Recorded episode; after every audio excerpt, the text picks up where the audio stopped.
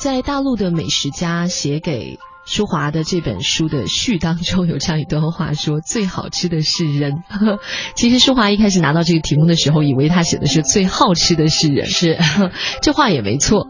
人呢，在吃的这件事情上面，真的是。呃，发挥了人的这种创造力、想象力和所有的智慧哈。那么舒华呢，在朋友圈当中也是很爱做吃的，也是非常有名的。对。那么其实吃背后，这些美食背后也都是有它的文化，而制作美食的人，他背后也有他的故事，会做进他的手中的美食里。嗯。那么接下来呢，淑华要给我们分享的这个故事呢，好像是来自于法国的一个故事。对，呃。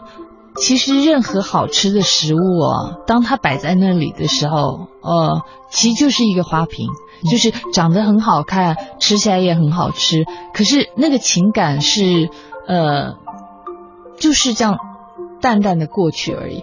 可是呢，当一个食物背后有人的故事在里面，我觉得那个食物就完全不一样了。那呃。我今天想跟大家分享，就是一个外婆的魔法小蛋糕。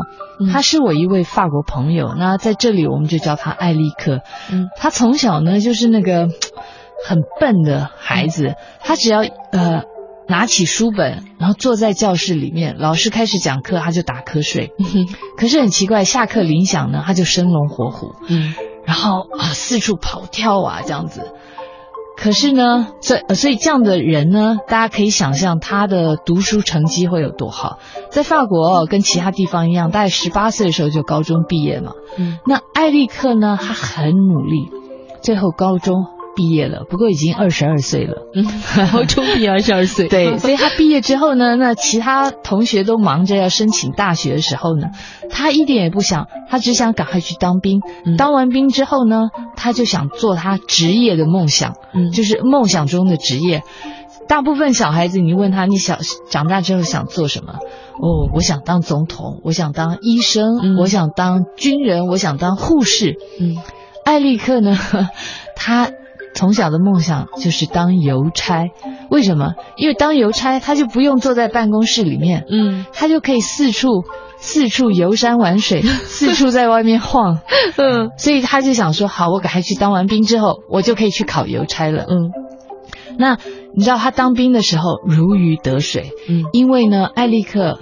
呃，说白一点，就是一个头脑简单、四肢发达的人，他蛮适合做这个。对，所以他在军队里面各种各种操练，完全难不倒他。嗯，然后得到好多奖杯哦，锦呃锦标赛的金牌这样子。嗯，所以呢，他们部队长就很欣赏他，就问他说：“哎，你要不要转职业军人？”嗯。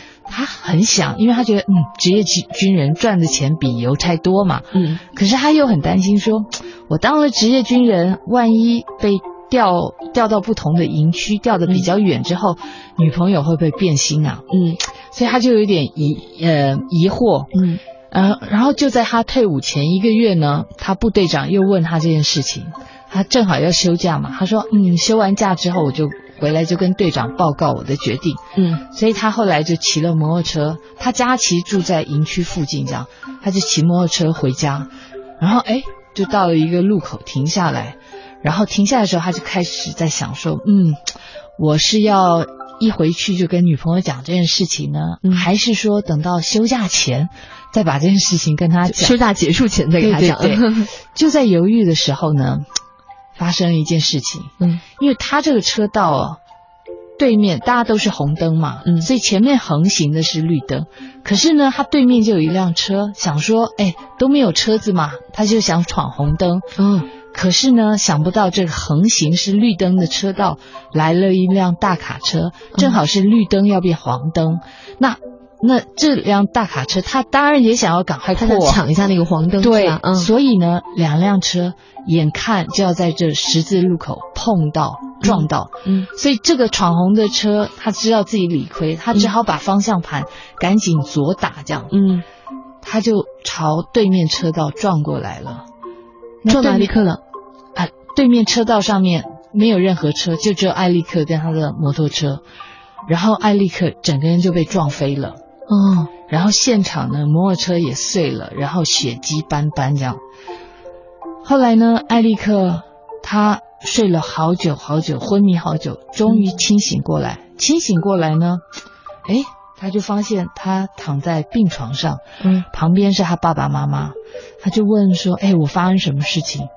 妈妈就简单讲：“哎，你出车祸了。”嗯他心里想说：“哎，就个小车祸，你们干嘛这么严肃啊？”嗯然后，然后他这时候口渴，他就想伸手伸出右手去拿旁边的水杯。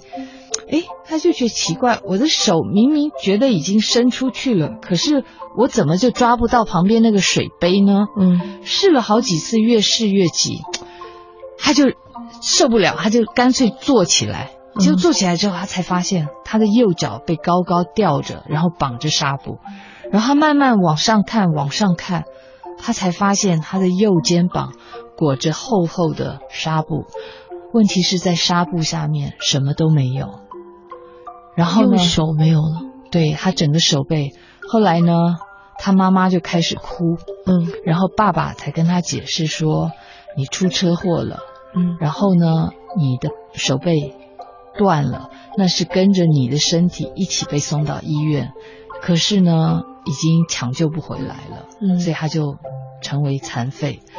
他听完这个事情之后，他从此他就把自己封闭在他的那个世界里面。嗯部队送上了退伍令，他也没什么反应。然后保保险公司送了一张巨额支票，他也他也不理会。他的女朋友嗯。让家人带着来看他一眼，然后从此失去消息，然后他也不问。嗯。然后他从那天起，他就拒绝跟他的父母沟通，拒绝心理医生的辅导，嗯。拒绝拒绝学着用仅剩的左手嗯。去吃饭啊，去料理生料理自己的生活。然后呢，在这个同时呢，他的外婆正好在他出车祸前摔倒了，然后呃那个整个骨盆也受伤。那后来外婆一直很想来看他，终于熬到说外婆的伤势也好，外婆就想来看他。来看他前一天呢，外婆心里就想说，我要做什么东西给给我的爱孙呢？嗯因为他们祖孙感情非常好，因为呃艾利克小时候爸妈工作嘛，嗯所以呢就是外婆照顾他长大的，嗯呃，所以呃外婆就说，呃爱孙发生这种事情。他所以他就想了一个晚上，那第二天一早呢，他就醒来，然后亲手做了这种杏仁小蛋糕，嗯。是法国一个很简单的台台湾叫金融家，就是一种很家常的点心这样子。嗯那艾利克呢不喜欢外面买的，他只喜欢外婆亲手做的，嗯。所以外婆就吃力着，呃，吃力的在厨房里做了呃二十几个小蛋糕带过去。嗯就到了医院呢，外婆就跟爸妈说：“哎，让我自己进去看我的孙子吧。嗯”就他就带着饼干走进去了。嗯就进去之后叫了一声，艾利克就眼睛张了一下，那他也没回应，然后就闭上眼睛了。嗯外婆就一走近啊，她一看到外孙，她整个人眼睛都红了，因为原本这种生龙活虎，脸脸色部队里的尖兵啊，对，然后嗯现在整个人就是这样苍白的，然后瘦了一大圈。他很难过，他很想摸摸艾利克的脸，可是又很怕把他吵醒。在不得，他很难过，他就还是拿出小蛋糕，然后又准备了一杯水放在桌子旁边，这样，然后接着就红着眼就准备走出去了。嗯。其实呢，躺在床上的艾利克，他早就听到外婆来了，也听到外婆要走，可是他就是不敢张开眼睛，因为他觉得他只要一张开眼睛，他就面对，他就得面对自己残废的事实。嗯。所以你知道，那可是他自己又觉得对对外婆对爸妈很过意不去。嗯。就在这很难熬的时刻，哎，他突然闻到一股香味，嗯。一股非常熟悉、很甜美、很很温暖的香味。哎，突然就把他儿时的记忆都唤起了。嗯他就想起他小时候不会骑脚踏车的时候，是外婆扶着他骑的。嗯然后他不会背九九乘法表，外婆就一直很努力的陪着他二二得四，二三得六这样拼命念起来。嗯那他就想到，他每次很想要放弃一件事情的时候，外婆就会陪着他完成，嗯然后最后呢，就会做出杏仁小蛋糕来鼓励他。所以他就突然想到说，这个温暖的味道就是杏仁小蛋糕，他就觉得说，如果还有外婆，还有外婆杏仁小蛋糕，我有什么事情做不到呢？嗯，所以呢，他就张开眼睛，他就坐起身。哎，外婆听到声音一回头，吓了一跳。嗯，然后艾利克居然第一次哦，就是他呃手术之后六个多月，第一次伸出自己的左手，拿了一块小蛋糕，放进嘴巴吃下去。吃完之后呢，他就跟外婆说：“谢谢外婆。”嗯，然后这个故事呢还没有结束。嗯，是从出院之后呢。艾利克居然重新回到了学校，拿起书本努力读书。然后原本这个大家口呃口中的笨小孩，对不对？居然读完了大学，读完了硕士，读完了博士，最后到了大学去教书。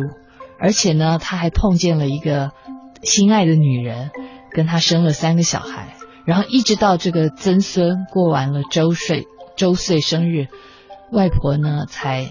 闭上眼睛离开这个世界。嗯啊，淑华讲的这个故事简直就像一部电影一样啊！这是一个真实的故事，对吗？对对，这就是你的朋友他告诉你的是吗？对啊，哎呀，淑华真的两个故事讲的我都想要流眼泪，但是这两种眼泪的味道是不一样的，不一样的，是不一样的。这是一个非常温馨的一个外婆的小蛋糕的故事。是，你看我突然间觉得。就像是在你的书的呃这个最封底的地方写了一句话哈，这是李北北写的。李北北是一位呃，他是一位东北的读者，然后呃去年呃我出了繁体版呃旅行中的餐桌之后呢，呃就辗转他的朋友的朋友就是拿到这本书，然后呃然后拿给李北北看，那他看完之后呢？他好，他心里很激动，嗯，所以他就写了一封信，然后就过透过朋友的朋友，最后就把这封信传给我。然后那时候我正好人在台湾，我收到这封这封读后感，哦，我心里好激动啊，也觉得挺感动的哈，自己写出来的文字能够被人这样的喜欢哈。对对，他这句话说的也很好，他说吃完这大餐心里有点感慨，原来我每天做的饭只是白米肉菜而已，而淑华做出来的是人间百味。